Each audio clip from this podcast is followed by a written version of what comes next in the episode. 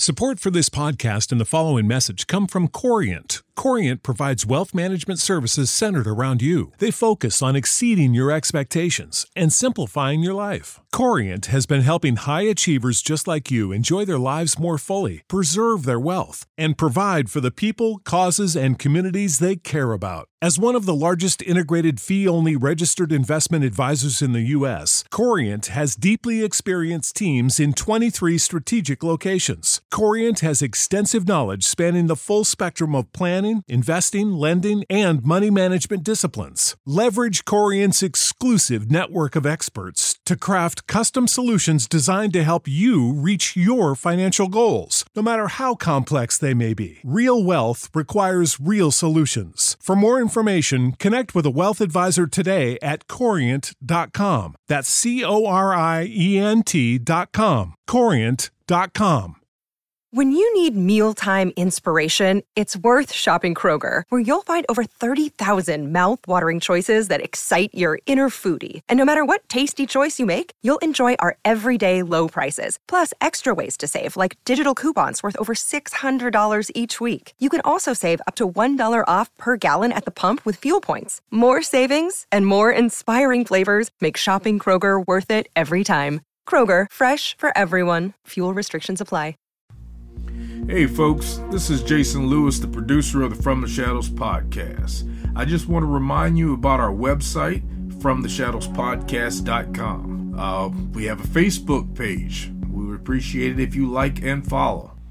Also, join our discussion group on Facebook called After the Shadows. We have a Twitter feed. Please follow us on Twitter. It can be found with at podcast underscore from. Follow us on Instagram at From the Shadows Podcast. We have a YouTube channel. Go to the search bar at YouTube and put From the Shadows Podcast, and please subscribe to that channel. We are also on the Odyssey Radio Network, and we can be found there at odyssey1.com. We're still on the traditional podcatchers that everybody loves to listen to us on. We get a lot of feedback, so please rate the podcast and communicate with uh, whether you're on Spotify, Stitcher, TuneIn, Apple Podcasts, Podbean, or Google Podcasts. We're there, and we appreciate it when you leave comments for us. Well, that's all I have for you right now, folks, and thanks for being a part of the From the Shadows podcast family. So, with that being said, let's get this episode started. Without further ado, here's your host, Shane Grove. Hello, everybody. This is uh, Shane Grove, the host of From the Shadows podcast. And joining me this fine evening is Jason, the super producer. How you doing, Jason? Greetings, everyone. Uh, also joining us is uh, my liege. Is that how I'm supposed to refer to you tonight, Judge?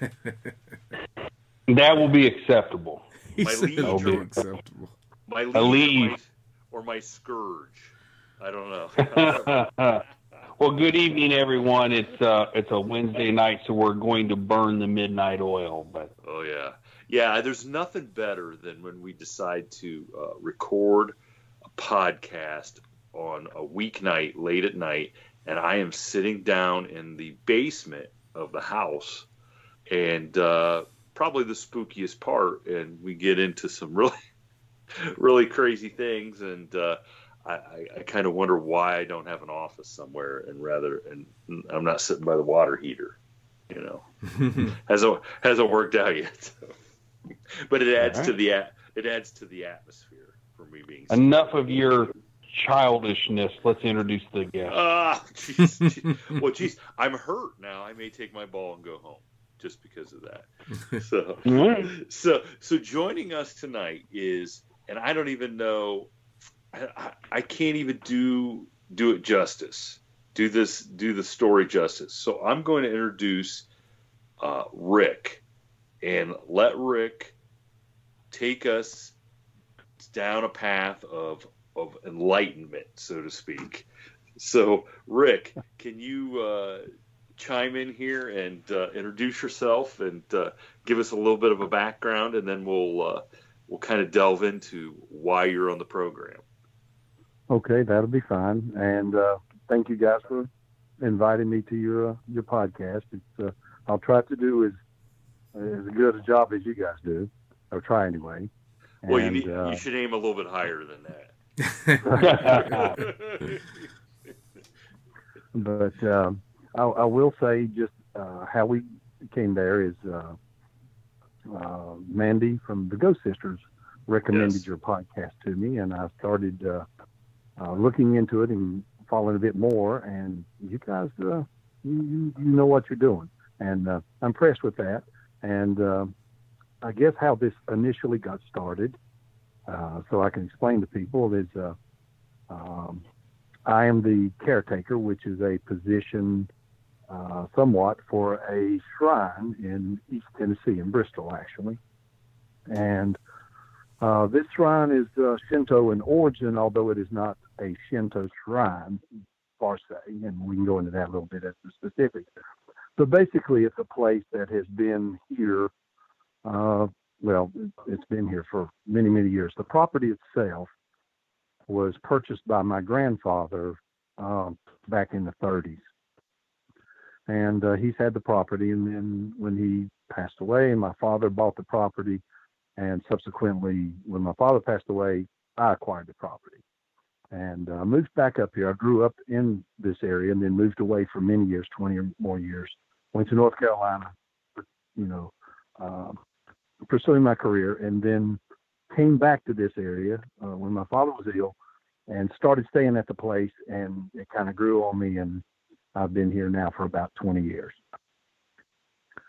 Um, what essentially happened is this is a piece of property that is a uh, now recognized by some groups, not all groups.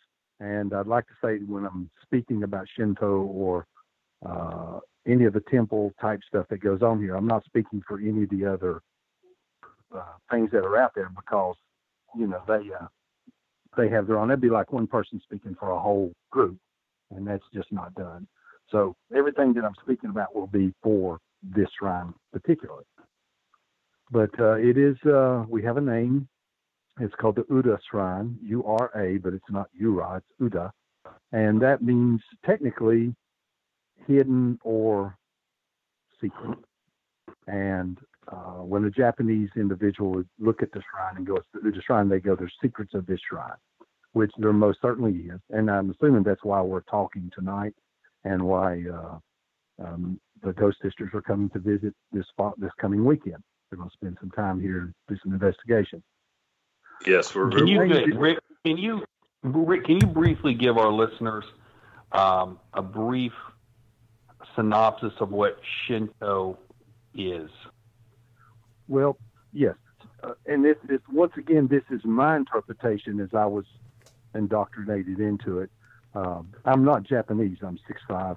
I became involved in Shintoism, well, with through a traditional martial art. I began studying at 12 years old, and there was a small kamidana, which is a uh, kind of like a priest box you'll see on the side of walls. Some Japanese have them in their house. Now, Shinto is considered to be uh, for the most part, the indigenous religion of Japan. But it's not really a religion. It has no dogma.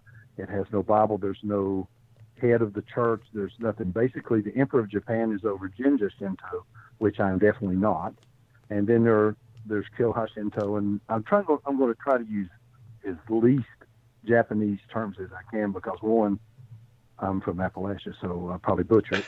And secondly, So, Yeah. so Rick, would you would you describe Shinto rather being a religion, more of a um, more of a, a, a philosophy, a way of life, sort of Yes. like Buddhism? You know, Buddha is, is not is not technically a religion, if I'm correct about that. It's a Yes. It's a um, It- I, it's very lost similar to paying. Okay, they pay respect. It, it, it's not a religion like there's a one deity that creates everything. It's uh, animistic. In other words, everything has a spirit. It's kind of like the American Indian when they look at uh, the natural world. The Aborigine, the Wiccans now, they are they're very much into earth and all of this stuff. Basically, not definitely not uh, Abrahamic religion type stuff, obviously, but it's uh, they pay respect to ancestors. In other words, I guess a simple way to put it. Now, the Japanese are not very religious as a as a group, and I, I'm not speaking generally because I can't, but from my experience, they're not that religious, but they're extremely superstitious. From the ones that I have met, and almost to without to a fault. So, the big thing with them is what they call kami, K A M I, kami. Once again, that's how you say it. Is everything has a spirit, and if you tick something off, the spirit of the mountain will cause you to fall, or the spirit of the water. Everything has a spirit, not necessarily like a ghost or what have you, but everything's there. So you pay respects to everything. So that's just, so, and, and in that respect, it's very good, good practice. You you honor everything.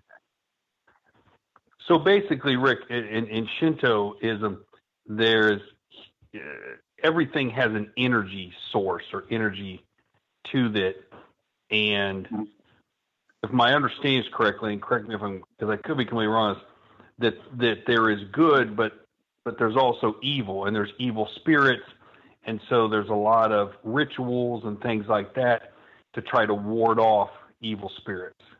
Yes, it's it's uh, it, it it's to the point of uh, everything has an essence. A a tree has an essence and it has a value, either for wood or life or oxygen or what have you. A rock has an essence, so therefore it has a kami of value. Now that doesn't necessarily mean, you know, in Shinto there's this term called eight million gods. They don't actually think there's eight million gods. There's that's just a term. And now this is once again as was taught to me. You may have somebody come unglued that's in a Shinto shrine and go, that's not what it is at all.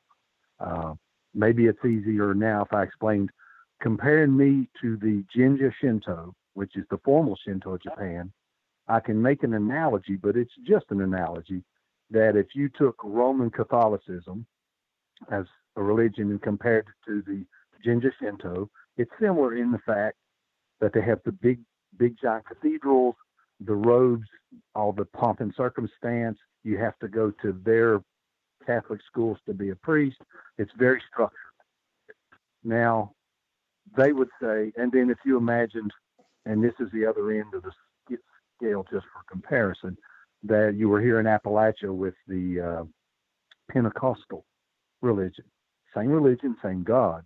But the Pentecostals are the people who are in a small room speaking in tongues and, you know, drinking. And I mean, that's extreme. We don't do that. But the other extreme, so that's how you could compare. You know, if some people would say, well, this is not Shinto, well, the Pentecostal would say, yes, it is, but we're not your kind of Shinto kind of thing. So the, the practice I do is basically a form of Shintoism that is specific to martial artists uh, that had to deal with battle back in the Heian and the, e, in the Edo periods. And it became a, uh, a battle strategy more than anything. That's how I was introduced to it. I've never been into the formal shrine Jinja shrines like for the, the, the main emperor and that kind of thing. So so how so how does a Shinto shrine end up in the middle of Appalachia? And well, tell me there tell me there's no snakes like the Pentecostal because if there's snakes, I'm out. well, yeah, there's not that here. Um, essentially, the story, I guess, from my point, that we found out is uh, when I was growing up, I was a troubled kid, stayed in trouble. Uh, my parents and relatives were all military. Some of them, you know, Navy, Marine, every every branch, and uh, they were going to send me to uh, VMA, Virginia Military Academy, to straighten me out at about 10 years old because if you could get into it, I was, and that scared me pretty good. But uh, one of my uncles, who was a uh, career Army gentleman, introduced me to a uh, Japanese guy who was in the area for work at the time. This is back in the 60s. That's how long it was. And they started me in a traditional martial art, Japanese. Now, I don't want to go into the martial art because there are specific people still in this art that don't practice Shintoism. It's not, they're not together necessarily. You don't have to do one to do the other, is what I'm saying. But uh, so I was studying this martial art and I looked up on the wall of the dojo, very small school, and I saw this little house thing with you know, some characters on it, and some leaves and a few things, which is just a traditional kamidana, which is kind of like a spirit shelf that most Shintoists have in their homes or their businesses, just like any other thing. I guess similar to, and I don't want to compare, but like a Christian would have a cross or something on a wall. In Japan, it's a kamidana, a small little house-looking thing. That's called the spirit house for the kami, and you pay respect to them, and they watch over the house, kind of like a good luck charm. So there was one of those in the Honden area, the, the main area of the, the dojo, and I kept asking about it. And uh, the more I asked, now one thing that may make a difference to anyone who's listening is that when I was growing up, my now this is my mother in the 50s. Uh, my mother was always doing uh, uh, crystals and pendulums and charts and all kind of things like that. And I thought nothing of it. It was just part of my growing up. And my father always considered my mother's stuff as that's her stuff. He wouldn't discuss it. Uh, once again, he was military and a few things, and he just didn't discuss that. I later found out, much later, after my mother's passing, and my brother and a few of us started looking up things when you could actually find things out on the internet because there was none of that, of course, back then, is that we determined that my mother was a practitioner of the Hermetic Order of the Golden Dawn, which is ritualistic magic. Now, I've never practiced that. I know nothing about it other than we found some boxes that she had, and we found all these charts and the pendulums and things that we also growing up as kids. And when we started researching it, it was the Golden Dawn type magic, and that's a uh, very ritualistic type. I mean, that's kind of like robes and all that as well. So I've been exposed to that. So when I was in the dojo, the, the was nothing new. So I kept getting interested, interested in it. And uh, literally, the martial art changed my life, kept me out of trouble. Instead of going to jail, I ended up being a police officer and working with various agencies and, and having a, a good life based on I've made the right turn at the right time. And the martial, the discipline, the martial art itself didn't, of course, get me there. It was just having structure. And in the in the process of that was when I became involved in Shinto. Now I was grown, I grew up in the buckle of the Bible Belt here in Appalachia. I mean, I can remember almost going into high school that there was still the blue law in Tennessee, which means nothing was open on Sundays at all because of, for, I mean, the whole state was shut down. It was against the law to have a business open. So it's that kind of religious structure that was in this area. That's So- like that's like Amish could you know Pretty Amish much. up here. Yeah. And then I can remember it was a big thing when gas stations started opening up on weekends on Sundays so you could go get gas. Because literally, if you didn't have what you needed for Monday morning by Saturday night, you didn't get it in this area. So, you know, with that going, you couldn't walk around and say, uh, I mean, I'm studying Shinto because that would have that would have not went over at all. So all of I this stuff see. I'm studying, Yeah, I can see. Oh, yeah. I can see that. Yeah, that would be yeah, that would that be would not be good. Way. never, Yes, that that's just off the hook. You, you, it would never happen. Plus, what my mother was practicing at the time, it just it just would never have ever opened up. So I kept it to myself. I, uh, being a martial artist, I went into police work and started training, and uh, I was a field training officer. You know, uh, level of force, use force stuff. It, it was a good career, and uh, I went out of police work and went into the private security uh, area arena with my own business and a few things and did well with that. But at the whole time, you couldn't really. I was running dojos since 1974. I opened the first public school that I taught, and it had as many as three or four at one time open. But you couldn't talk about Shinto. That was always something I practiced on my own. So when I moved up in this area, now I, I bought the property and I was single at that time. And went through a divorce and figured the state between me and my ex was about right, and that turned out to be good. And so I just started. Uh, yeah. So I still think I, I still think that's a good country song. A state between me and my ex. I, that's about about to- right. That, I'm that gonna have was about that the right distance to where I didn't run into her somewhere and vice versa. But uh, when I came up here, this piece of property was very uh, run down. My father had let people use it. So I bought the property at a good price, and I started renovating. Now this is about 2002 because uh, I was still in uh, North Carolina, Raleigh, when in Wilmington when 9/11 happened. So I was still there about six months after I moved up here, and I started uh, remodeling. Now, going through this over in time, uh, still doing some jobs because I hadn't retired at that point. Um, in the process of remodeling, I started having paranormal experiences with this building. And I'm what do you mean okay. by paranormal experiences? I mean, like it sounded okay. This is a duplex. The property I bought was something my grandfather built back in the '60s, I believe, or late '50s, early '60s, and it's like a duplex. There's uh, uh, two sides. It's a two-bedroom upstairs and a basement downstairs, and there's two of them side by side. And he built it for some of my relatives to live in. So when I moved up here, it's in bad shape. I moved into one side that was the better of the two, you know, wouldn't beat up. And I said, okay, I'm going to strip the other side and start remodeling.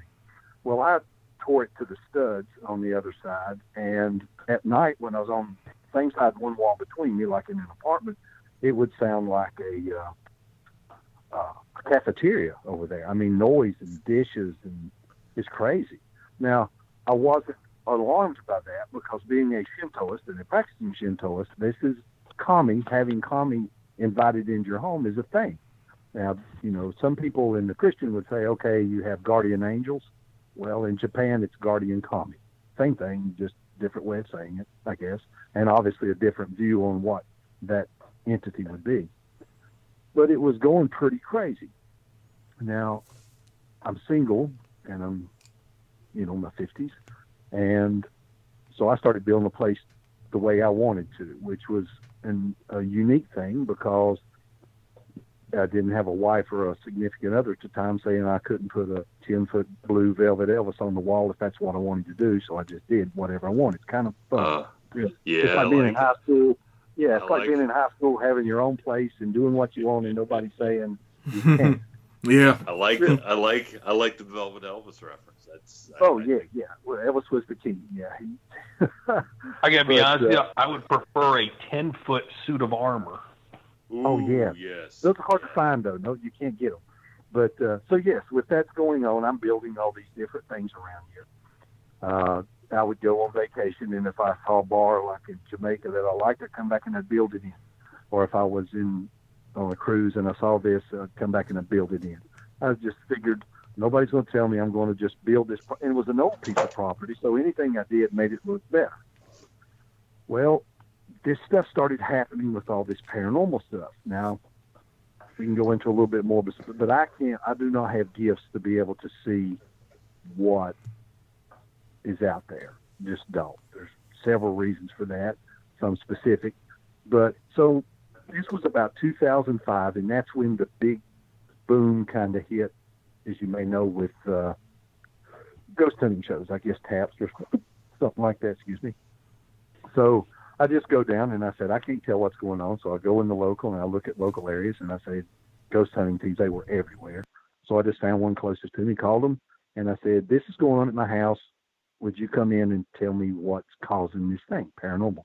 Well, they immediately said, started telling me that uh, because I am upsetting things and moving things or rebuilding that upsets them, you know, kind of that storyline. And uh, the first group comes in and investigates and has a horrible experience.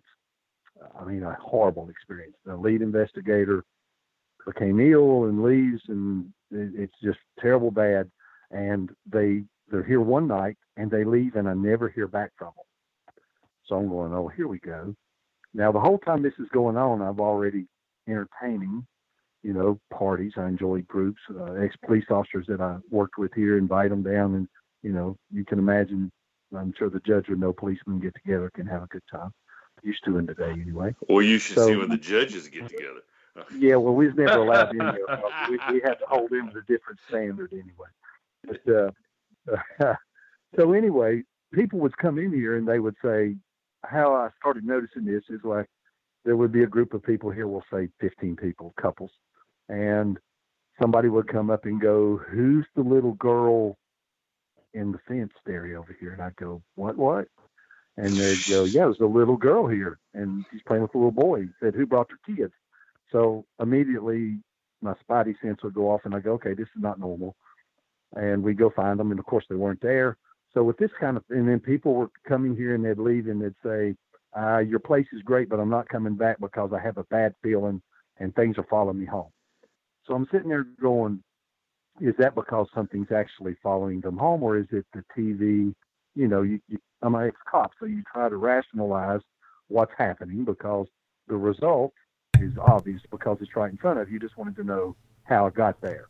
Is it and the, real? And the only and the only thing that you've really experienced is hearing some noises. Oh no, I think that bang and oh, fall. Oh, I'll get into the. Oh yeah, it, Okay, it gets okay. wild. Well, anyway, after the first group leaves, things get accelerated. So then I'm going, okay, there's a author here who goes around and does paracons and stuff. And uh, I won't mention her name, but she comes down and she's here 20 minutes and then she leaves. She won't touch anything in the whole place. She said this place is full of shadow people, it's full of demons. Uh, you don't know what you're doing because she found out about the Shinto stuff. And she says you're summoning demons and the total misrepresentation of what was going on here. But it was her opinion and she's entitled to it. So they leave. And once again, stuff is still going crazy. So I finally found a group, this was probably about 2008, 2007, that uh, was willing to come in. And they were a group of eclectic investigators uh, at best. I told them everything. I said, I'm doing this. So they come in and they start investigating and giving me some pretty good information. Now, I'm one of these people that believes when somebody says they see something, I take them at their word for it because I don't. So I, I can't say what they're doing. But they started giving me some good information. Well, the place was continuously going crazy. Um, almost like I, I was always afraid I'm going to be the Amityville house. Not literally, but, you know, in the middle of the Bible Belt here, all you need The is one Amity, story. the Amityville house minus like the quadruple murder, right? Yeah, okay, Yeah, just and you know, I've got five churches within. If I had a good baseball arm like my day, I could about throw a ball to, and here I sit in the middle. So Oh, I'm like, yeah, this is this. Yeah, exactly. I'm going like, we can't have this because you know, just can't. None of my relatives after I moved here would come around because they come by and say, oh no.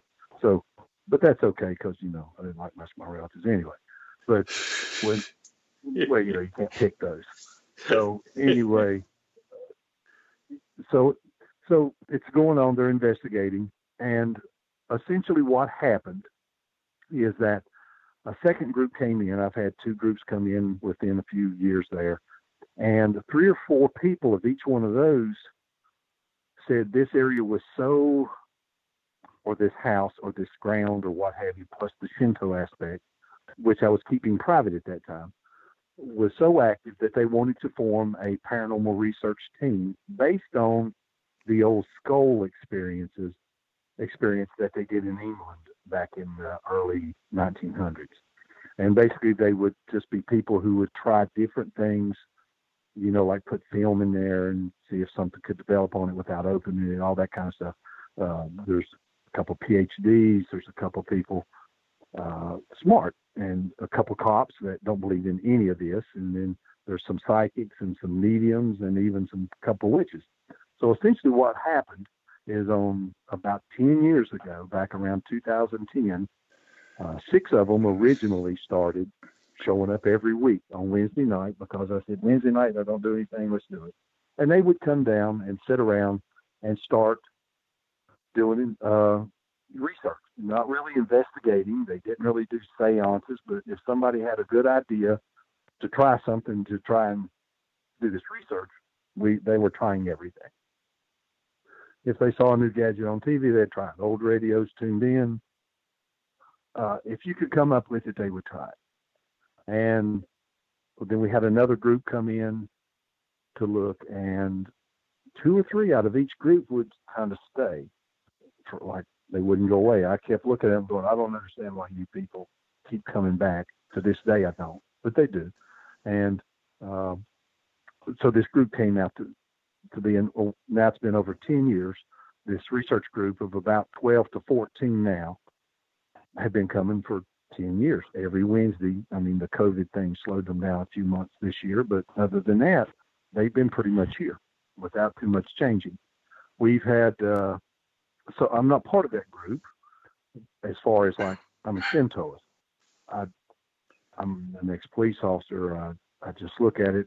I understand about kami and spirits, and I have my ways of dealing with things with that, according to Shinto lore. But they're just constantly doing new things, and we've had uh, we started videotaping and burning DVDs a couple years ago, and uh, have had some phenomenal. They've had some phenomenal stuff that I can't explain. Uh, there was actually on camera. We have this doll. People in Shinto, this is a roundabout, but people in Shinto at a shrine in Japan people don't throw away things that are considered to be honored, like dolls, uh, hairbrushes, stuff like that. In other words, when somebody passes in Japan that is elderly and has no relatives, they have teams that go in and clean up everything, and they throw the furniture, sell it, and go. But anything like a doll or hair stuff that is personal, to this day, are taken to the closest shrine there and given to the priest of that shrine, and he is to bless them, pay respect to them, and then most of the time they they burn them. But you don't just throw a doll away because that's bad kami right there. Just don't do it.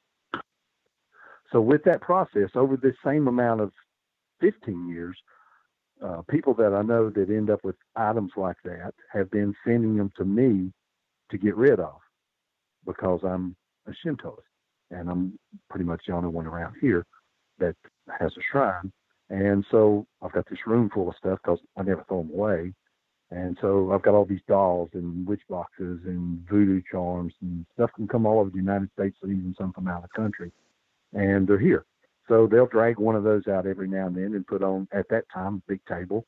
And we've had rings fall supposedly out of the sky. We was videotaping one and there's this doll on the table and it's laughing and it has no I mean we all got all this on DVD and nobody here's trying to put it on TV. They just it's for their research.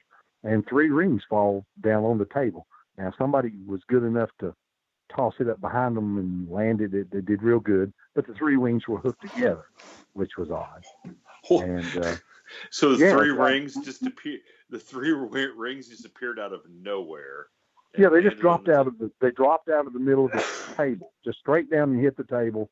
Here's a video. I mean, a security camera and sound recording it the whole time. And it just, you see a drop and clash, you hear it. So we cut the lights on because this is in the dark, and there they lay. And so first thing we do say, okay, which one of you backflipped this thing onto the table? You know, I'm looking around saying, you did it, you did it. You put it behind you and throwed it over your head. Nobody owned up to it, but you know, there they were, and pretty impressive. So there's been that kind of stuff going on. You know, like there's whole TV shows where if you get one thump on the wall or a handprint, that's a win. This place is kind of off the hook. So with that being the case, this group's still doing it, and people still come around and visit that can stay here, and that's how the group got started. So, I mean, they're still here. They were here tonight. They just left, and uh, they didn't do anything tonight because I was going to do this, or they would still be down there right now doing whatever this week's experiment was. So so let's let, let's kind of dig into some of the really like so you're saying like knocks and mm-hmm. stuff like that that's just that's just old hat. So what's oh, yeah. what's some what's some stuff that you've other than the rings and did you say a doll laughing? Oh yeah, we've got dolls. We hear kids laughing all the time. Now the shrine itself oh, is a protector of the Mizuko. Now, once again, that's a Japanese word, but the Mizuko are considered to be water children.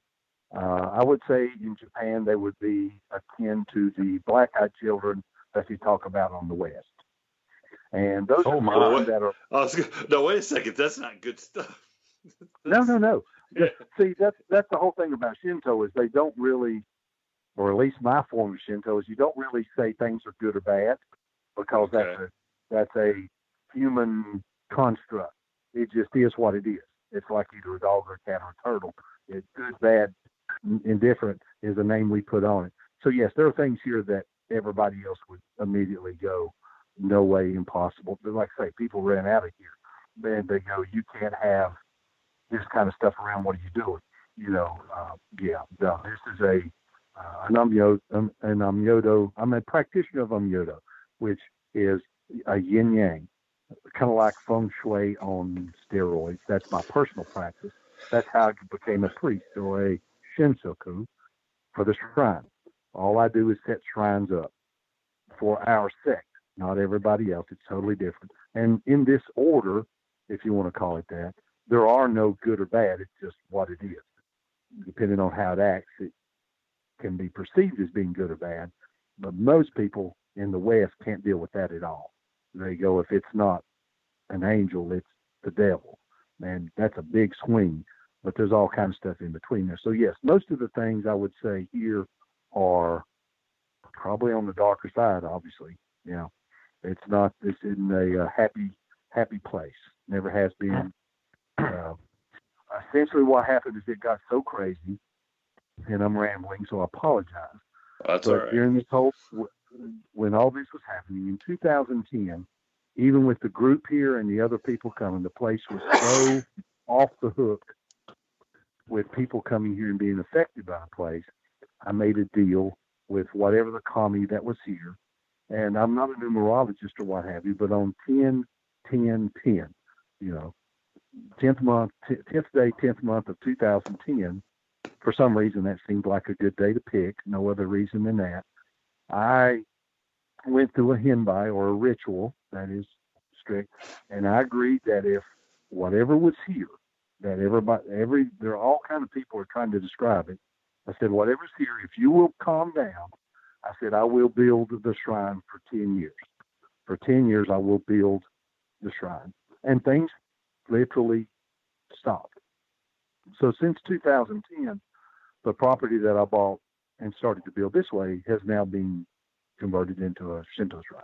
And that's why it looks like it looks now with torii gates and different rooms specifically for Shinto. All of those are upstairs. But the bottom half of the place, there's a cave. There's all this other stuff you saw in the video. I think I sent you guys. Um, that is not Yeah. Shinto. Well, I was going to say that's that's kind of like a like a ba- Yeah, that- the bachelor that's pad neo-pagan. supreme. Oh yeah, that's all these people that come here and visit, and the groups and the research groups. And uh, what happened is because this place was so active, and you know everything's welcome here. It has been since day one, which most places, you know, I've had groups that want to come here that wouldn't because they go, you know, most of what I call weekend groups, if they walk into an old house and there's a pentagram drawn on the wall, they're out. They say, nope, devil worship here, and they're gone uh, yeah, this is so way past all that, not devil worship, but the practices that have been done here over the years by different groups. That's what happens in that lower section where you saw the video of the table. That table has nothing whatsoever to do with uh, Shinto, not at all. And somebody actually shot a video here a couple Halloween things ago and showed some stuff around for Halloween and then said the Shinto shrine and the Shinto people in Japan come unglued. They said, They said, "What are you doing?" I said, "Nah, he cut it funny. You know that not what I said. He mis." So it was a little bit of, you know, straightening that out. And some people still get upset about it because I'm American and not Japanese. But uh, the bottom area is all, I guess, what you'd say neo-pagan. So since this two, 10, 10, 10, I've been building the shrine. I've also been allowing other groups that have been wanting to come to this area to visit and practice whatever they practice downstairs. Uh, and I, I would say the only, I pretty much have had a little bit of everything practiced here with people except maybe Hindu. I don't think I've had a Hindu practitioner here, but I've had uh, pretty much everything else people been here, and that's how the bottom the, the what's it called the Amyo Temple part of it is basically that. It's uh, there's been Wiccans, there's been witches, Druids, Nordics, uh, necromancers. They they have some really cool rituals. Uh, there's even been some Satanists here. Uh, about four years ago, uh, a group of about 12 wanted to come by and visit some stuff. And the funny thing about them, uh, I know nothing about any of these crafts, but uh, they don't even have a belief in Satan or God. They're just hedonists, basically. And actual kind of nice people. Uh, no, uh, the only thing that doesn't happen at the shrine here is any kind of a sacrifice thing. That that's just not cool in any stretch. So you know, there's nothing comes in here. Like there's been some voodoo, voodoo hoodoo practitioners from New Orleans come up when it was through, and uh, they didn't execute anything for their ritual here. If they did, they went home and did it. So uh, there's been all kinds of stuff done here. That's what the group is constantly. The research group is constantly picking up new stuff about that, and uh, that's how the table come to be built. So I'm rambling again, aren't I? well, so these groups come in here and do these ceremonies. Now, do you mm-hmm. are they do they like coming there because uh, are they drawing energy from some of the items that you have that you oh absolutely. And, and the plus that the particular shinto aspect that you know everybody calls me a caretaker or a gatekeeper. The the, te- the proper term for what i do and i only do one thing is and it has to do with martial arts and it's a whole different two thing about martial arts and samurai and bushi back in the old days practicing because to them one day he was alive and the next day he might not be how it was. So their practice of religion and kami was way different than a farmer would be, or a merchant would be, or a royal would be. Total different ways of practicing their form of Shinto. But uh, because of that, uh, everything is allowed. So these people come in, and I am a monban, M-O-N-B-A-N. It's, it's called a gatekeeper, uh, a person who introduces that side to this side. Amyo, yin and yang. Uh, it's it's not magic. It's it's pretty much a straightforward practice that's still done in some shrines in Japan and a few here, but it's not com- completely exclusive to just Japan.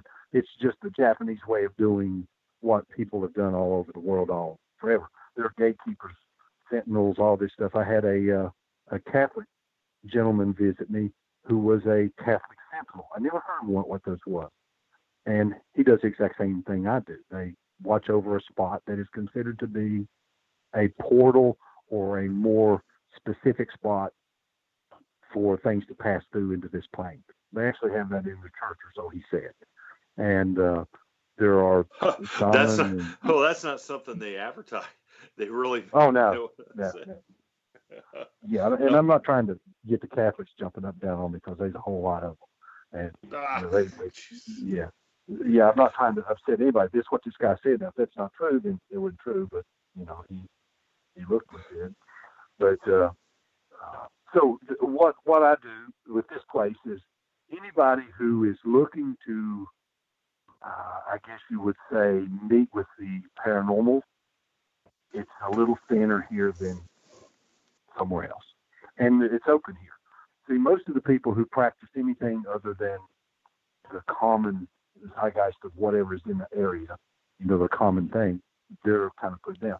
So what I'm finding out is most of the people that are Wiccan or witches or Nordics or anything, they're they're solitary practitioners.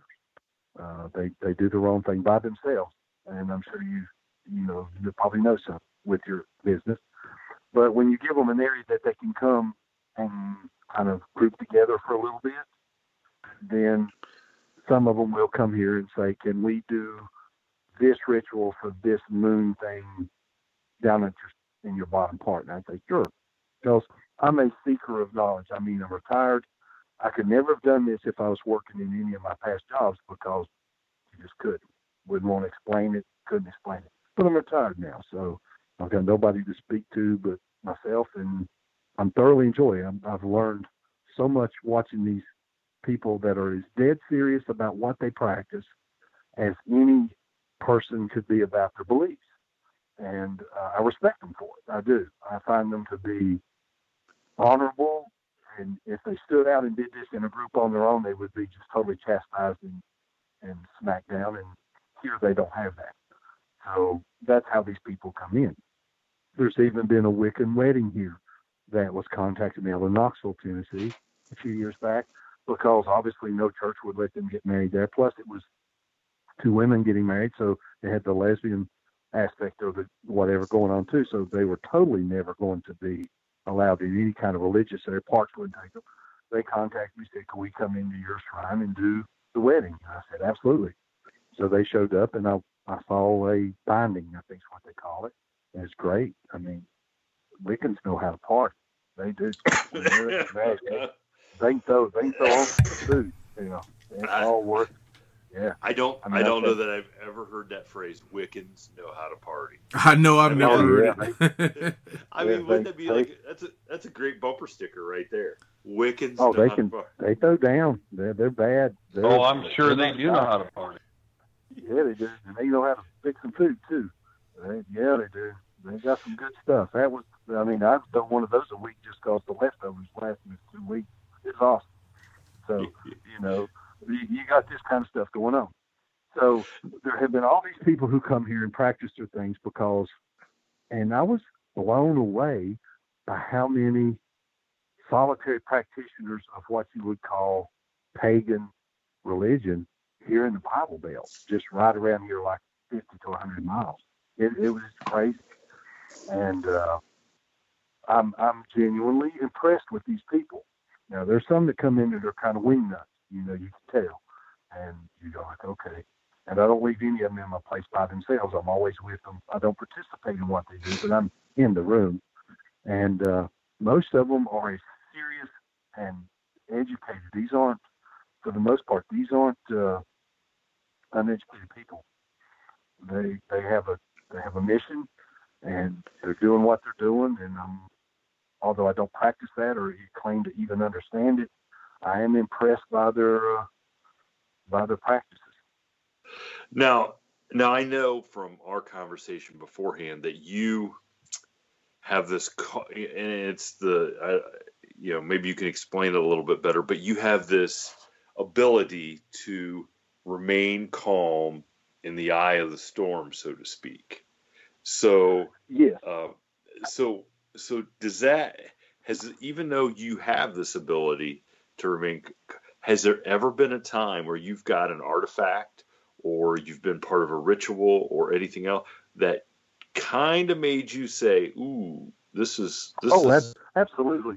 Stuff happens. I mean, I was when I was working in the cave area one time. Something jumped out at me that scared me so bad. One leg would run around and the other one wouldn't move, so I couldn't go within a circle. And I know that sounds like a joke, but literally it scared me that bad.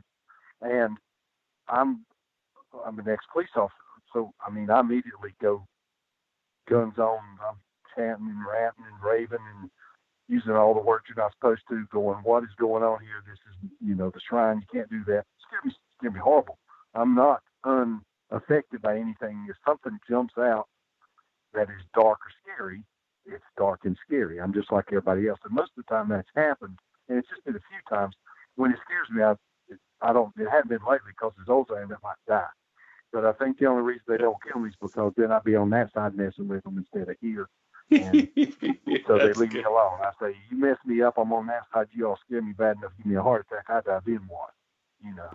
And So, so you're talking like shadow people and Oh, yeah. dark entities, or, or oh boy, oh yes, most of the stuff here is okay. Here's my belief as an umyo, uh, onmyoji, and as a practitioner of the onmyodo, people will look that up and say, and they'll get this anime cartoon stuff. That Yes. that's not a onmyodo. Onmyodo is just how to be balanced in your life, how to balance good and bad. It's it's based basically on Taoism, you know, the two sides of the coin. I mean, the Tao, and it's a Japanese version of that. That's all it is.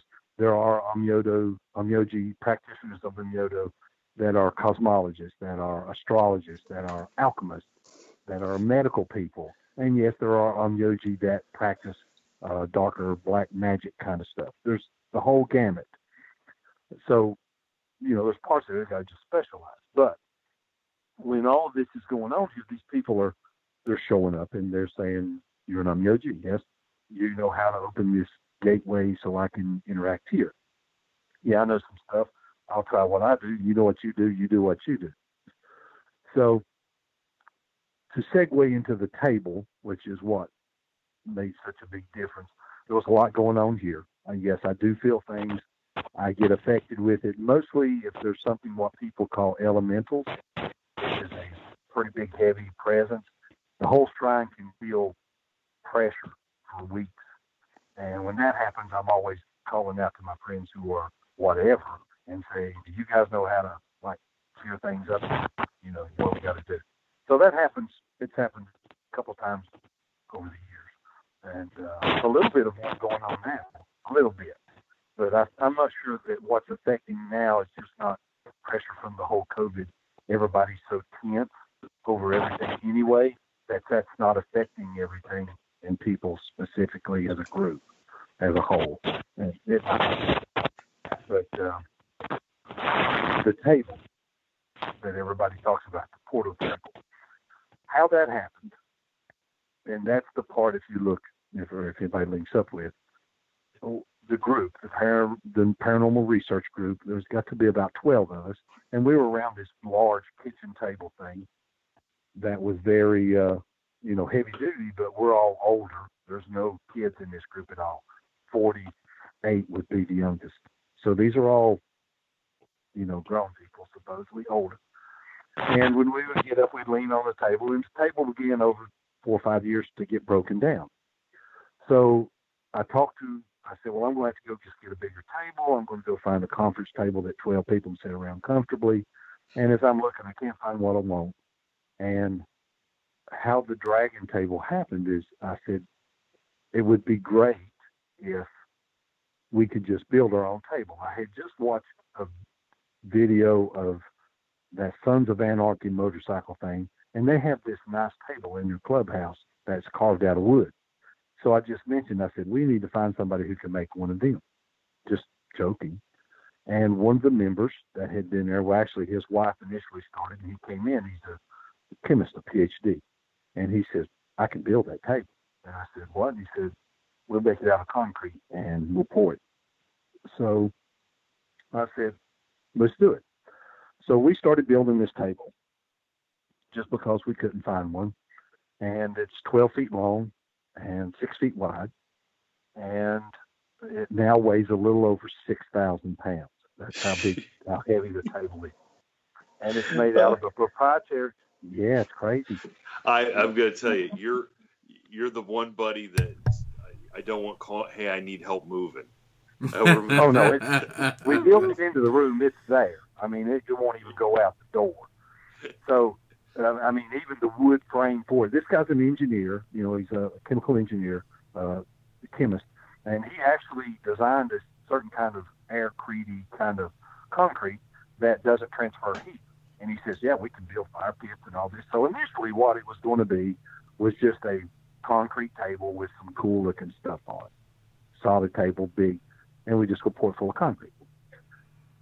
Well, things started happening about the table when some of the groups that had been visiting here over the years said, Hey, what are you building? And essentially, what turned out over a period of about a month while we were setting this thing up is that if you took every urban legend that any practice would have that you should never, ever, ever do something because that would cause a demon to jump through a mirror and grab you or whatever, you know, and there's legends. Oh, yeah. Bloody Mary, Air, uh, the candy. Yeah, all of that. Yeah. You don't do a Ouija board. Don't do this. Don't do that. Group. That's what these people built into that table. Every one of those practices are in this table. And the table is to be it designed later to be a portal table, a table specifically designed to attract the other side. Oh, and over so let me let me jump in, Rick. So let me jump in, Rick, because I know we're going to have some listeners out there, and they're going to ask, how do you build in the supernatural forces into a inanimate object?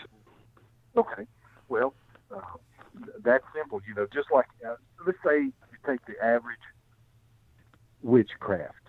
They sit down on the floor and they draw a pentagram and they draw ancient symbols on the pentagram and they light candles and they sit in the middle of it, and that supposedly will help you know, a lot of people say I don't believe in that, but I doubt most of them would do it. Does that make sense? Yeah. They wouldn't. Correct. They, uh, you say I don't believe in it. Say, well, let's draw it. And you stay here in the dark for 20 minutes. Let's see what's up. They go, nope, ain't got nothing to do with it. So there's that. There's that uh, uh, nervousness about it. You know, the they're just not cool with it at all. So how does that happen? Okay, there's a layer in the table that is dialing. The the ways you lay out to do dial. I did that one. Uh, there's a layer in what had happened is we'd find a group that did their practice. See, these people have been visiting here for a while, obviously doing their stuff on a regular table. So when we started building the portal table, we would invite them, and they would come around. And there's all these different people that wanted their input. So there's a layer of the table that is crystals, where people line crystals up a certain way because they said this causes this to happen. And then we pour a layer of concrete in, dragon creek. And then the next would layer would be alchemy, which is certain chemicals that help this thing. You know, there, there's people that actually study this a lot. And I, I just acquiesce all of this knowledge to people who have been practicing it for years. And I say, this is going to be your layer of the table. What would you build into this layer of the table that you could practice on, like your altar? And they go, well, I've never been able to build one. I said, well, here it is. It's 12 by 6. What are you going to put in the table? And they work it out and they put it in the table. Then we pour the next layer of concrete in. And then the next group would come in and they do what they do. There's, there's necromancers that, you know, that group is pretty creative, really. You know, there's symbols and there's stuff and there's feathers and bones and all, there's all, and it's just about if you could think of something that somebody would do and put into a, if you was to go into a, an altar or anything and find stuff on an altar table, most of that is everything we could find that somebody was willing to tell us is built into this table. And uh, so, yeah. And if you look at it, the, we had no idea what it was going to look like when we started building. And me and this other gentleman, we call him the Dragon. That's how that means the Dragon Table because he's the day of the year the dragon was born, that kind of thing, and uh, identifies with that. And uh, that's how the table looks. Somebody would say you need to add live vines and let the vines leak out into the table because that causes this to happen. So we go, all right, let's go find them. And uh, the table that you see in the video, that's how it kind of happened. It's got five elements in it, just like most things. Uh, Um, and to this day, people visit it and experience it. Yeah. So and we'll de- and we'll definitely put that. We, I mean, we got your permission to put that video up. Yes, on the table. Oh, absolutely, we, absolutely. yes, because I think people will be. I, I don't think people even can comprehend the size and the mat, how massive this table is, and, and how really cool it is for sure. I mean, this is like this table is like on the back of the Frontgate magazine for like forty thousand dollars. You know what I'm saying? This is like uh, this is like if you had a medieval castle, this is your table. This is your dining room. Pretty table. much. Yeah, pretty much. It's uh, it, it's unique. It has runes. You know, the Nordic rune stuff. There's a, a there, all around the table in a circle is a runic opening ritual, or a you know Celtic opening ritual to summon the ancestors to come in and do whatever, and it's it's repeated three times around the table built into it. It's that kind of stuff. And there, there will be people that look at it and go, "This is a hodgepodge of all kinds," and that's absolutely correct. It is absolutely correct, and, and we embrace that. It's no one practice. And when we started building the table, uh, me and the other gentleman, we we literally said, "We're building this not for us." I said, "This, I mean, the group is going to sit around this, but I said this table project is taking on its own. You know, people wanting to help, people wanting to give impressions. Uh, well, I, am going to tell. I'm going to tell you, this would be like the people that do like this Magic games or Dungeon and Dragons. This would be the ultimate gaming table. No, no, no, that's not going to happen. Here's why. I'm not a gamer. I I'm know. not a gamer. I know. You know the answer to this because I told you, and it, it's true. They came, but one of the guys, the guy who actually helped me build the table, and he'll hear this and he knows. His son, one of his sons, has a group of uh, Dungeon and Dragon practitioners. Now, I've never done that. I'm not judging one way or the other. I've known a lot of people that play Dungeons and Dragons. So for his birthday, he says, would it be okay if he brings my group here, his group, and play, place on the table because his table's awesome? I said, sure, because it's going to bring food. And, you know, well, I live by myself. I eat my own food. So, you know, with people, that that kind of thing. So anyway, when they showed up, they started playing. They played for 12, 13 hours. I thought I was going to die. I mean, how can anybody do anything? I mean, literally, my dogs were passing out. These guys, they were like all, they got like all, war. like all it was horrible. Picture, like all I can picture is Rick's like, can we just sacrifice somebody and get it over with? But I, you know, can, Oh yeah, the game can, never can we ends. do, can we don't- some? Can we do a voodoo ritual? I can't take Something. Dungeons and Dragons. Give me I- something I mean, I'm. I'm, I'm, yeah, I'm being, you know, a little humorous about it, but that game never ends. It's it's not a game. It's just like something you do. When people come and do rituals, you figure, you know, an hour from now they're done. No, it, it just keeps going. This game, and the food ran out after about four hours, and the rest of it was just no. So no, no, they can't come play games on it no more. No, no. that's, that see, that's that's that's priceless. I love it. I love it. Well, it's, it's horrible. It's, and, and I'm not picking on the Dungeons and Dragons. Those guys, I'm impressed with them. They can sit down and fight one thing for 12 hours. I don't understand. Now Yeah. does this now, so so the table do you guys you mentioned it's like a portal. What are people actually sitting around doing the rituals on the table and and bringing stuff through or you know I mean how's it Oh, yeah. how's that work as a portal? Well, it, it depends on who's here or who the group. Now, uh, I'll give you a example. We we have uh, from the Shinto shi- shrine part, not not the pagan part. Down understand the upstairs part, the Shinto. Uh, we do a couple Matsuri or festivals a year. One is May fifth, which is Koinobori, which is Boys' Day, and you fly fish and do things. It's a Japanese ritual that everybody has a lot of fun. And the other is uh, uh, the Star Festival on July 7th. It's called Tanabata, and it's it just symbolizes a kind of like Fourth of July or May Day or whatever. It's a big Japanese thing, and we we celebrate those here and have been for about 10 years since I've been building the shrine. And during one of those visits, people come from around, and a lady came and visited and saw the table about a year ago. So she's very impressed with the table. She was a Reiki master and a clairvoyant and what have you, elderly lady, like even I consider to be elderly. But uh, she saw it and was very impressed. So she, they leave, and I don't hear nothing from them. Then I get a phone call. This is back in about March of this year, maybe April. I'm not sure. And she calls and she said that a group of uh, Native Americans from the Cherokee Nation, which is all this property down through here, at one point in time was in the Cherokee Nation, and now the reservations may be uh, four-hour drive from here, the actual Cherokee Reservation from this area. And she said they wanted to come by and visit the shrine. Now this is in the middle of the COVID thing when it's just starting to kick up. And I went, sure.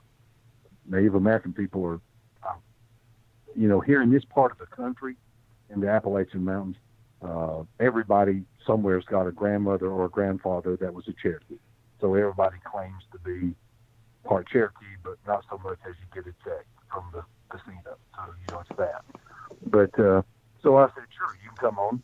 And so she shows up, and uh, five, six people show up, and they're mostly female, and they do a ritual at the table that I'd never seen. And I'm watching, and uh, they went all around the grounds, out in the bamboo area and over in the graveyard in front of mine, which is not mine, and did all this stuff. And they kept saying that they were doing this ritual. The best I could understand what it was for was for this COVID thing.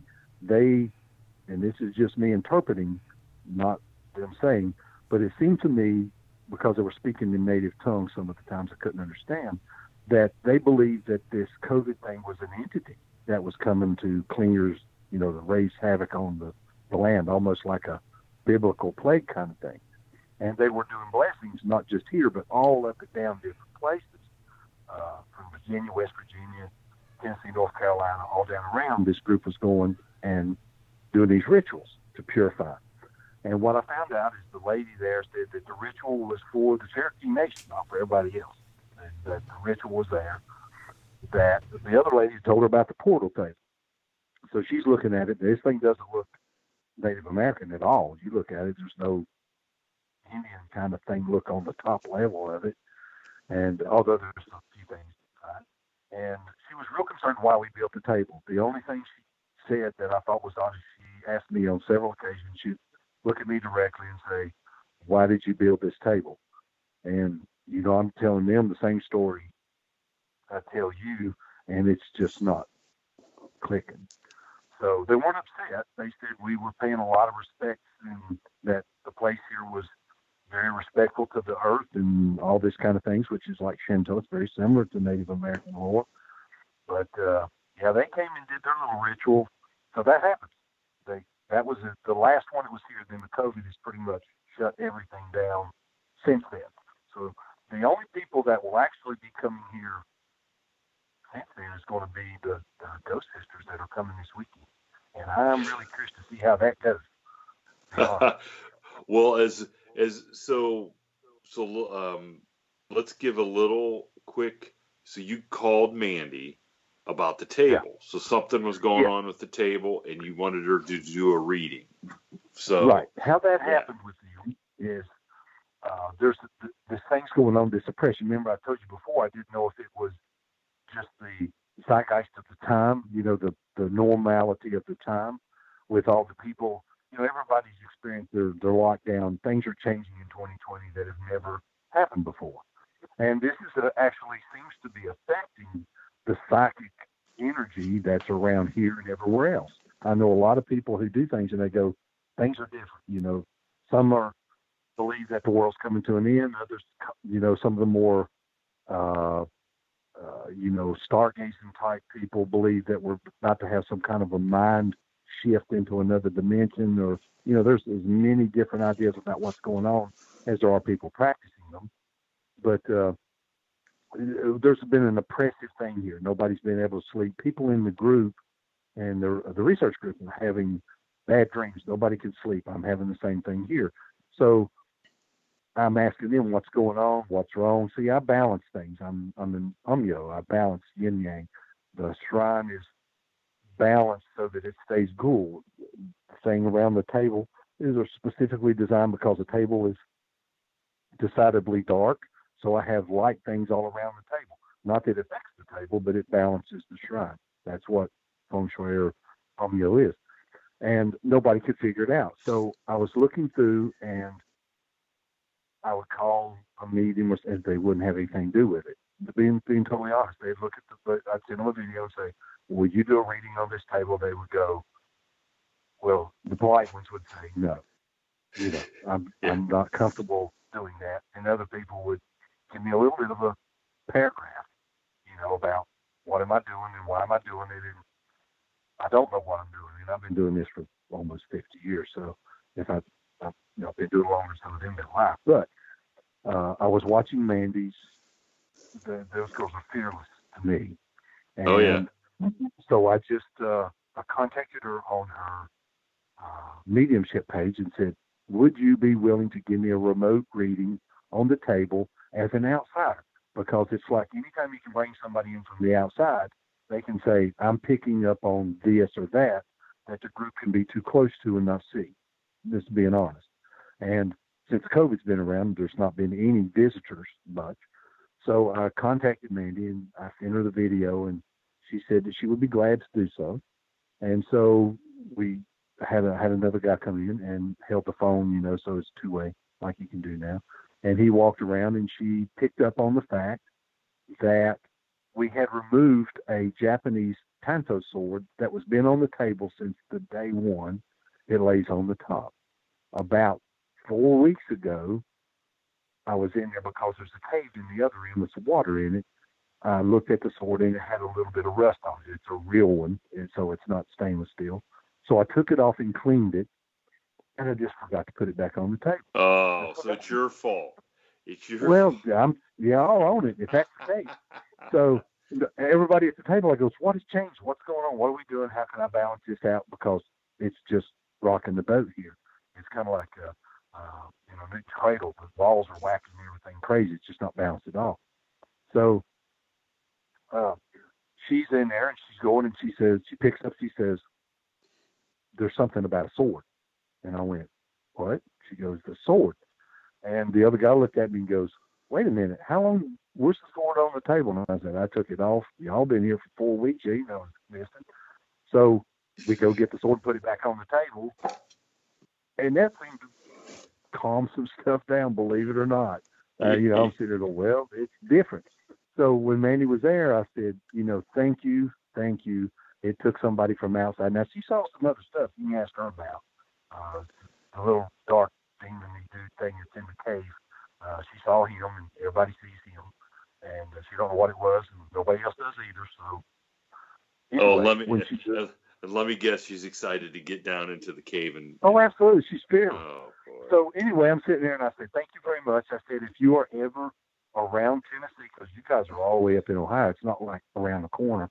You know, you're in Tennessee, that's 100 miles, that's 100 days away. So because you know, in the mountains here, if you can see it, you can get to it in 10 minutes. You know, it ain't like flat place. So I said, if you're ever around Tennessee, you're invited to come by the shrine. She says, can we come next weekend? And I went, what, what? And I said, absolutely. And so what is happening, and I'm really, really excited and curious about this. Nobody has spent the night here in years except me. And this sounds weird because I do travel and I go out, but I have not spent a night away from the shrine here in about nine years. In nine years, I have spent every night here. I haven't gone on vacation. I haven't done one. And I know that sounds kind of like a hermit or bad. I have no problem. I'm not afraid of going out. It's just that's just kind of the way it's worked out. And nobody spends the night here ever. The last friend I have coming from North Carolina came up to spend the night, sat up in the middle of the bed at three o'clock in the morning, says I gotta go, and at six o'clock it packed her car and was gone. So, you know, everybody experiences what they experience. Um, I get it. So Amanda, Amanda and them want to come here Friday night. They're driving from up there. They're going to spend Friday night here, all day Saturday, all day Saturday night, and then go back home on Sunday. So they'll be the first group ever since I've had this property to come here and try and spend the night. And I'm really curious to see if they're going to be able to do it. Well, you're never you're jumping you're jumping right into the fire, having those uh, what four hot chicks coming down to spend two night, not one night, but two nights, and Oh, yeah. doing all kinds of crazy. I mean, this is this this could change the whole shrine. It's like could could knock it off its foundation. You know, Yeah, see, these, these guys are. and you look at it, and I, I, I look at different things, and you know, you don't want to be the Amityville house. You know, I, I use that terminology. One day the Amityville house was just a house, and the next day it was the Amityville house, and it took a movie to make that happen. But it had a different look to it. Before it did was nobody knew, and the next day they did. I don't want to be that house. Not that I'm trying to say it's that bad. There's not head spinning around in here, but I'm in the middle of the Bible Belt, so I don't want to be you know, we've had a couple of these teams go out of here, did not have a good time, and I'm just waiting for someone of them to go to church and say, I've been possessed by something, something, and I'm that place. So I have a little bit of a, I don't let just people come here. This is not a pay for boo place. You, you can't come in, give me money, come in. No, that's not happening ever. Uh, that's not the case. But if three or four women can come here and spend the night and leave, and I think as tough as they are, they're going to be able to do it. I don't have to worry about another male group or somebody else coming in here and then go running out of the place and say I was attacked by whatever, whatever, because it make them look like you know, like, kind of worse. Yeah. You know what I'm saying? You're, exa- you're exactly right. Exactly. So Well, I'm sitting there thinking, why would I let? I mean, the ladies are very attractive. I mean, I think they got a career in this business.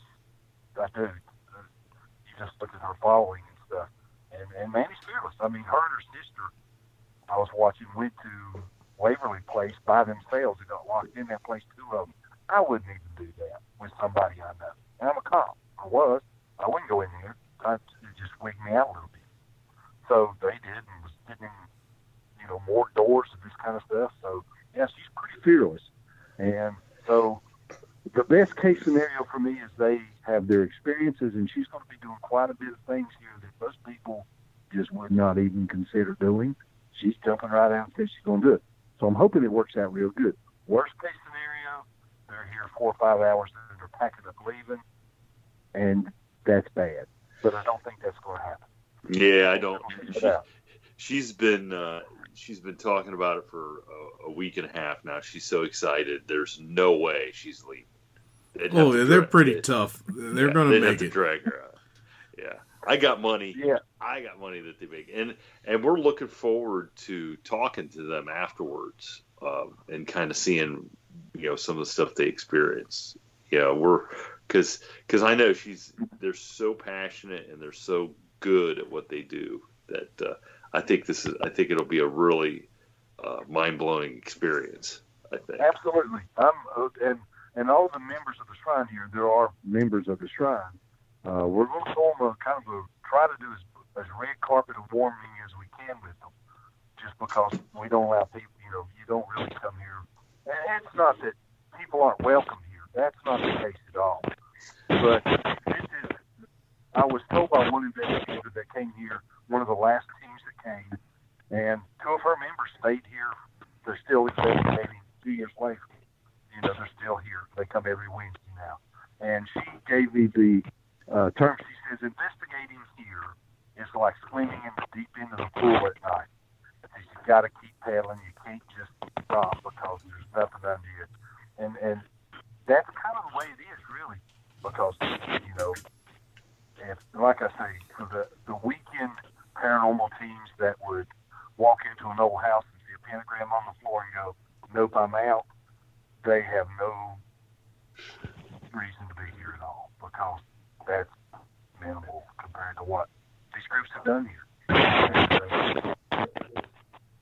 Well, well, like, like I said, we are uh, super excited to see what uh, what they experience down there and, and, get to talk to them and uh, and hear and hear all about it. So, but uh, Rick, we're super glad that you joined us because you have kind of kind of pulled back a layer on stuff that I'm telling you I had no idea.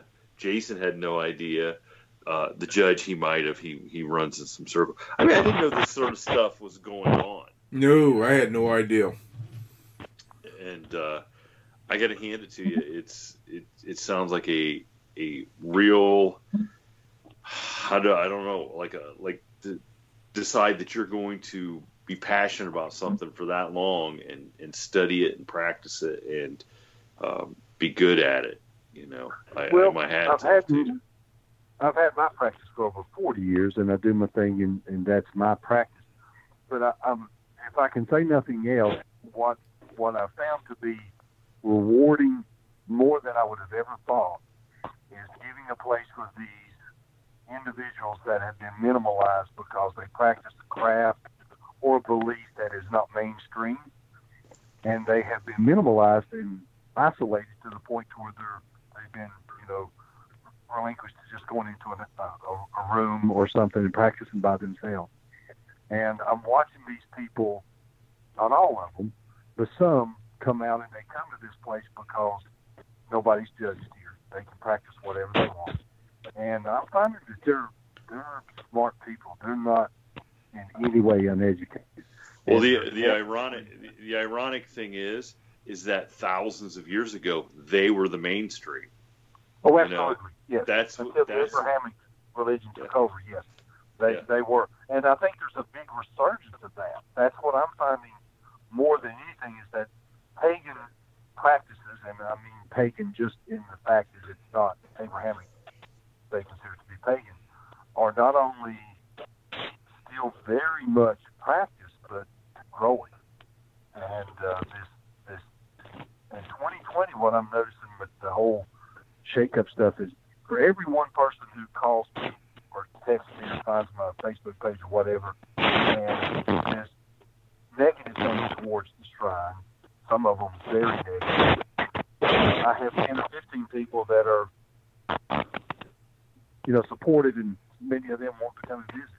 So, yeah, it, it, I'm finding it awesome. I'm loving it. I really am. Until I get stuck to the ceiling, and if that happens, Ah. just take a picture and call somebody, you know.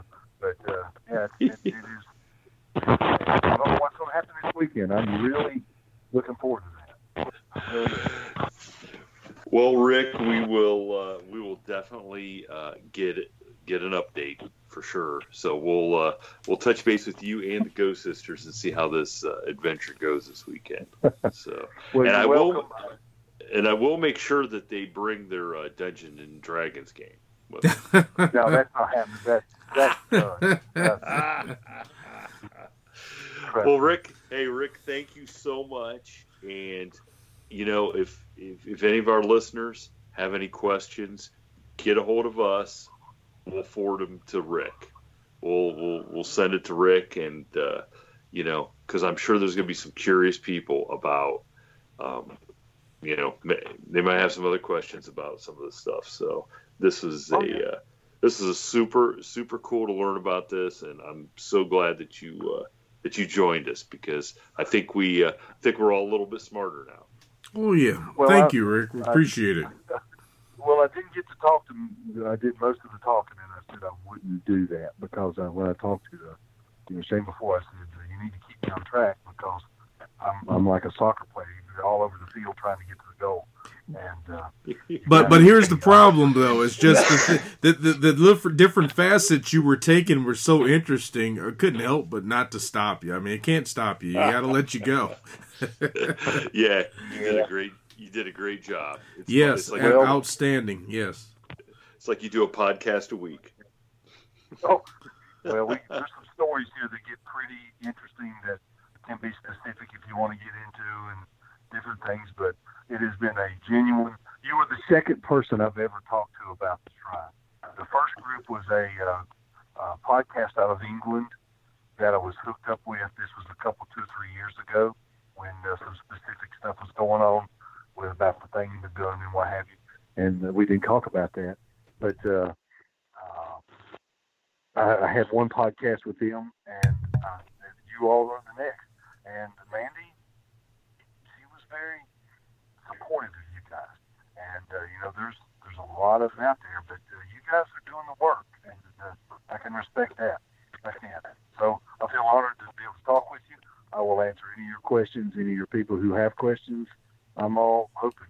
Uh, like I say, I have a lot of respect I'm learning something every day. I'm in my late 60s, so I'm an older gentleman. But these new people in their crafts, they're, they're serious and they're dedicated and they're, oh, it's awesome. It's a new group, and I- I'm just fascinated by it. And, uh, they're welcome to come here and share any of that. Absolutely. Well, we uh, we thank you, and uh, we'll let you we'll let you get going tonight. I think uh, it's getting a little scary down here in the basement. I've seen a couple shadow figures. Well, I haven't, but I think but I think I have. Well, So They're invited here. If they, if they don't want to stay there, they can come hang out at this place because there's enough of them going around here to, you know, we'll, we'll give them whatever they need to be happy. hey, did you guys Oh, hear that? yes. Get out of here! Get out. Of here. All right. Well, hey, we'll catch Rick, thanks. This is awesome. Yeah. Thank you. Uh, I apologize that I dominated this talking. Uh, if it, if you choose to honor me again with another, then uh, I'll try to not talk so much. Oh, that's okay. That's okay. It's better than hearing us talk. So, No, we appreciate it. I mean, it's Yeah. it's just fascinating. It's very fascinating. Well, any questions you got, and you guys are invited as well. If you're around the Bristol, Tennessee area, and you want to uh, have a nice place to spend the night free of charge, just let me know. I'll be glad to set you a place up. Absolutely not. he said the judge said absolutely not. He said he's not going down that route. yeah, we'll wait. Absolutely no way. hey, we'll send our No lead way. investigator. We'll send Jerry. I'll have to tag along. Yeah, yeah, we'll wait. Let's put it this way: if we send Jerry, he may be the one thing that the that the spirits and the entities leave for good. Yeah, there's like, uh, listen, if you're gonna start bringing, Because they, they they may say, "Look, Rick, you know, we we enjoy you know scaring people, doing all this stuff, but bringing in this Jerry guy's is just too much. Bring back the Dungeons and Dragons guy. This Jerry guy's just too much." Uh, yeah, it's it's that way. Well, like I say, the the sisters will be here this weekend, and uh, I'd say there's going to be a new chapter about this place starting next week. And I don't, I have not any idea what that's going to be, but uh, I, th- I think it's going to be all right. I'm looking forward to. it. These girls are fearless, and uh, Oh there's yeah, we're looking forward to the follow up. Videos. yeah, we're What- yeah, we're yeah. yeah, we're definitely looking forward to the follow up. So, but All right. Well, I'm I'm more All right. willing to talk with you guys anytime. Thank you again, and uh, I really look forward to this weekend and looking forward to talking back with you again. All of all right, All right. all right. Have a great night, everyone. Yeah, Yes. Catch you guys later. Take it easy. Mm, bye. Thank you for tuning in to this week's episode of the From the Shadows podcast. Until next time, never shy away from the darkness or what may be lurking in the shadows. We are out.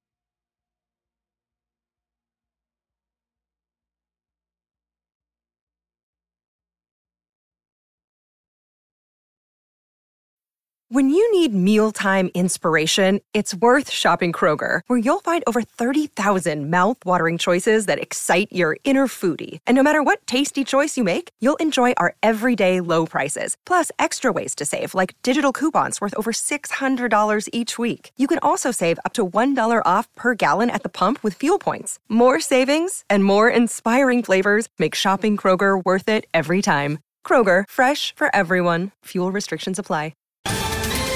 Ohio, ready for some quick mental health facts? Let's go. Nearly 2 million Ohioans live with a mental health condition. In the U.S., more than 50% of people will be diagnosed with a mental illness in their lifetime. Depression is a leading cause of disability worldwide. So, why are some of us still stigmatizing people living with a mental health condition when we know all of this? Let's listen to the facts and beat the stigma.